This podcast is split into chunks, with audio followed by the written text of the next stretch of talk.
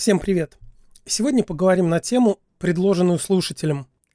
Мне задали в личке довольно грустный и даже горький вопрос, поэтому разговор сегодня будет короткий. Про такое не хочется говорить долго, но тема важная, поэтому обсуждать ее надо. Вопрос был такой. Как правильно утешать человека, если у него кто-то умер? Надо ли это делать? Вообще, что происходит с человеком в такой ситуации? Особенностью современного мира является то, что мы упорно избегаем темы смерти. Она считается чем-то неприличным. Многие даже слово «последний» заменяют словом «крайний». Так получается картина «Крайний день Помпея», хотя там как раз изображался именно что «последний». Реклама – еще одно место, где большинство участников молоды и, по всей видимости, собираются жить вечно. Очевидно, что это невозможно. Но даже в ковидные времена, когда повседневная смерть, то есть не связанная с катастрофами, попала в публичную повестку, об этом стараются не думать. Виной всему завоевание медицины, увеличение продолжительности жизни и всеобщее смягчение нравов. Мы стали встречаться со смертью сильно реже, поэтому ее стало проще игнорировать. Тем не менее, она никуда не делась, и поэтому, когда мы с ней вдруг сталкиваемся – мы часто не знаем, как реагировать. Образцов перед глазами нет, учить этому не учат, разговаривать об этом не принято, и вообще, если я не буду смотреть на страшное, может оно само уйдет. Давайте сначала посмотрим на то, что происходит после утраты, а уже потом, что делать, если вдруг столкнулись с подобным. Неважно, лично или горе переживают ваши знакомые, потерявшие близких. Понятно, что все переживают трагедию по-разному. Однако встречается острая картина горя, когда человек некоторое время ходит как оглушенный, он как бы отсутствует в реальности. Спустя годы он может плохо помнить время сразу после утраты. Так Цветаева вспоминала, что совсем не помнит похорон своей матери. Для раннего и острого переживания горя характерно отрицание, а в более позднее время флешбеки, ощущение, что умерший ненадолго вышел и вот-вот придет. Живой человек как бы не согласен со смертью и застрял между принятием и отрицанием. Традиционное объяснение происходящего восходит к Фрейду и говорит о том, что оставшийся в живых в это время пытается разорвать связь с умершим. Старается заместить еще недавно близкого человека какими-то другими связями. По Фрейду и его последователям, а таких подавляющее большинство, работа горя – это работа забвения. В тот момент, когда дорогой ушедший замещается в жизни человека чем-то или кем-то еще, наступает успокоение. С этой точкой зрения не согласен наш исследователь Федор Ефимович Василюк, к сожалению, тоже недавно умерший. В своем рассказе я опираюсь на его статью «Пережить горе», и ее можно найти в открытом доступе, если кто-то заинтересовался.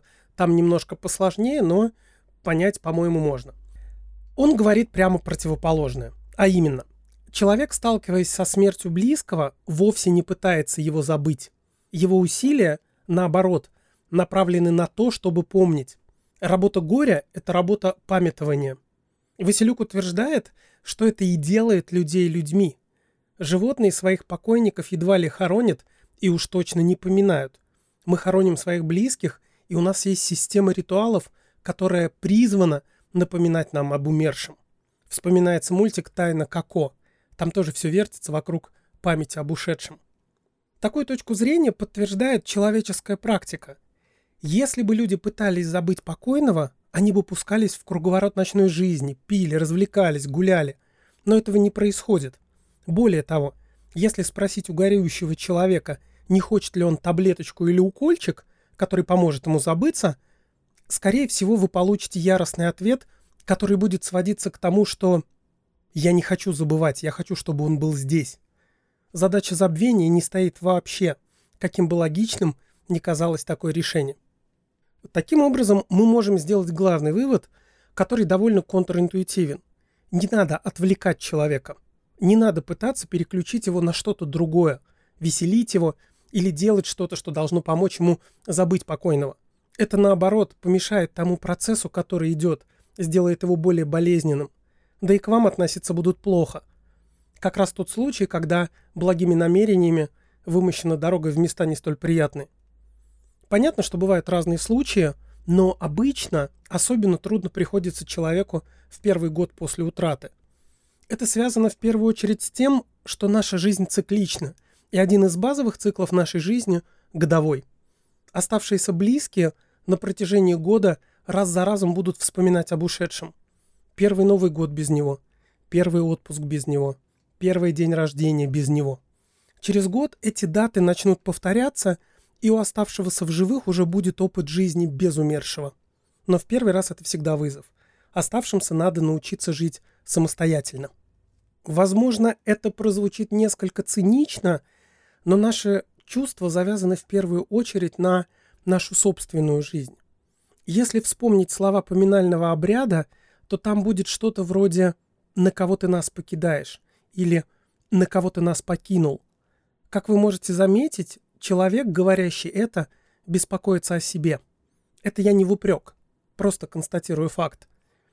Как я или мы будем без тебя жить? Вот что нас интересует. Я позволю себе личный пример. Одна из моих родственниц, когда умирала ее мать, в один из последних дней спросила, «Как мы будем жить без тебя?» И получила очень мудрый и честный ответ. «Как все». В этом разговоре совершенно четко отражается узловая проблема, о которой я говорю. Да, придется научиться жить без близкого человека. Это пугает, это дезориентирует, это печально, но это жизнь. Тем не менее, было бы неправильно уговаривать человека, переживающего утрату, строить свою жизнь, забыть о печалях, быть позитивнее. Все, что приходит в голову в рамках программы «Поддержи друга». Потому что горе – это очень сильное чувство, и как всякое сильное чувство, которое вас сильно цепляет, его надо принять и прожить. Других способов нет. Нельзя запихать его в сундук, усесться сверху и делать вид, что все в порядке. При такой стратегии рано или поздно сорвет крышу. Ну или очень-очень сильно заболеешь. Поэтому делать вид, что все в порядке, не надо. Критикуешь – предлагай. А что же надо? Один из вариантов – это быть рядом с человеком, пережившим утрату, даже если это неприятно. Постоянные слушатели узнали мысль, о которой мы говорили в предыдущем подкасте про victim blaming и еще раньше, когда говорили о том, как правильно утешать. Если у тебя есть силы, будь рядом – не делай вид, что все в порядке. Не пытайся переключить человека. Страдающий должен выплеснуть свои чувства. Вдвоем это делать лучше. Если человек начал рассказывать, какой был его близкий, просто слушайте. Расстравлять раны, делать акцент на том, какой умерший был хороший и как теперь плохо, конечно, не надо. Но и пытаться сменить тему тоже не нужно. Надо дать человеку выговориться. Если не знаете, что сказать, можно обнять или просто взять его за руку. Это трудно эмоционально трудно. Поэтому, если вы не чувствуете в себе достаточно сил, постарайтесь просто не пересекаться. Со временем острота переживаний спадет и можно будет вернуться к обычному режиму. Если же у вас есть силы, будьте рядом. Более того, если вы чувствуете, что друг или подруга хочет выговориться, то помогите. Задайте вопрос. Спросите, а каким человеком был умерший? Что ему больше всего запомнилось? Рассказ вряд ли будет спокойным, но это и есть работа памяти. Человек, вспоминая близкого, не только рассказывает вам о нем, но и конструирует для себя образ, который ему предстоит запомнить. Да, наверное, рассказчик будет плакать, но какие тут варианты? Комментировать происходящее не обязательно. Терпеливого присутствия будет достаточно. Заинтересованного присутствия. Возвращаясь к тому, что происходит и как выглядят последствия работы горя – Человек, несмотря на физическое отсутствие близкого, сохраняет его в своей душе, в своей памяти, и довольно часто это сопровождается угрызениями совести. Человек мучает себя мыслями о том, что никогда не слушал близкого или не обращал внимания на то и на это. Человек пытается сделать то, в чем раньше не было нужды. Он строит картину мира, в которой умерший и он сам должны занять какое-то место. По сути, он пишет историю их жизни – о которой, пока все живы, мы обычно не задумываемся. Как минимум потому, что она еще не закончилась. Рано или поздно человек создаст для себя ту историю, которую будет помнить сам и которую будет рассказывать внукам. В результате этой внутренней работы могут поменяться вкусы, взгляды, какие-то элементы поведения. Эти изменения часто носят символический характер. Человек может начать читать автора, которого никогда не читал, но которого любил умерший. Это как бы попытка прикоснуться к нему хотя бы в такой форме. Если умерший был верующим, то даже дети-атеисты могут начать хотя бы на обрядовом уровне соблюдать ритуалы или посещать церковь. Это жертва, признание того, что человек оставил след после себя. Может быть, назовут внука в честь. Как я уже говорил, работа горя завершается тогда, когда в сознании оставшихся прочно закрепляется умерший в том или ином виде. Создается его образ, как правило, идеализированный. Это нормальная работа здоровой психики. К доказательности или исторической точности полученная картина не имеет никакого отношения. Конечно, все перечисленные внешние проявления не обязательны. Мы говорили скорее о тяжелой форме переживания утраты, о видимых проявлениях работы горя. Оно особенно вероятно, если утрата произошла внезапно, если умерший был молод. Впрочем, возраст не единственный фактор. Если жизнь была тесно завязана на умершего, то его уход будет переживаться острее. Также влияет культурная традиция, которой принадлежит человек. Если в культуре принято думать о смерти, говорить о ней, течение будет иным. Наконец, важна и душевная работа. Под ней я понимаю размышления на тему смерти как часть личного опыта человека. Открытость этому вопросу, вообще говоря, здоровая штука. В семьях, где обсуждаются такие темы, процесс смерти близкого переживается легче.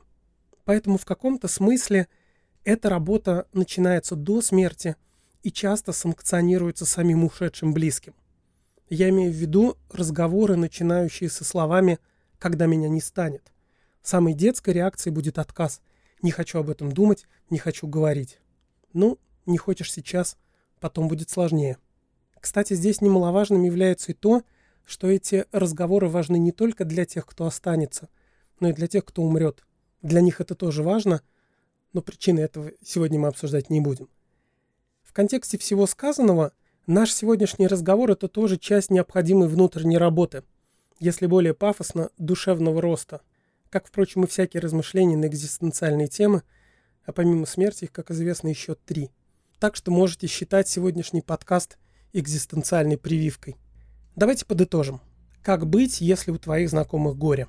Если коротко, не отвлекать, не пытаться переключать внимание на что-то. Отрицание или обесценивание чувств только усугубляет ситуацию. Помните, работа горя – это работа памяти. Помощь в этой работе – сложное, но достойное дело. По ее завершении человек обретает утраченную было возможность радоваться жизни, сохраняя внутри образ близкого человека. На этом все. Как и обещал, в этот раз недолго.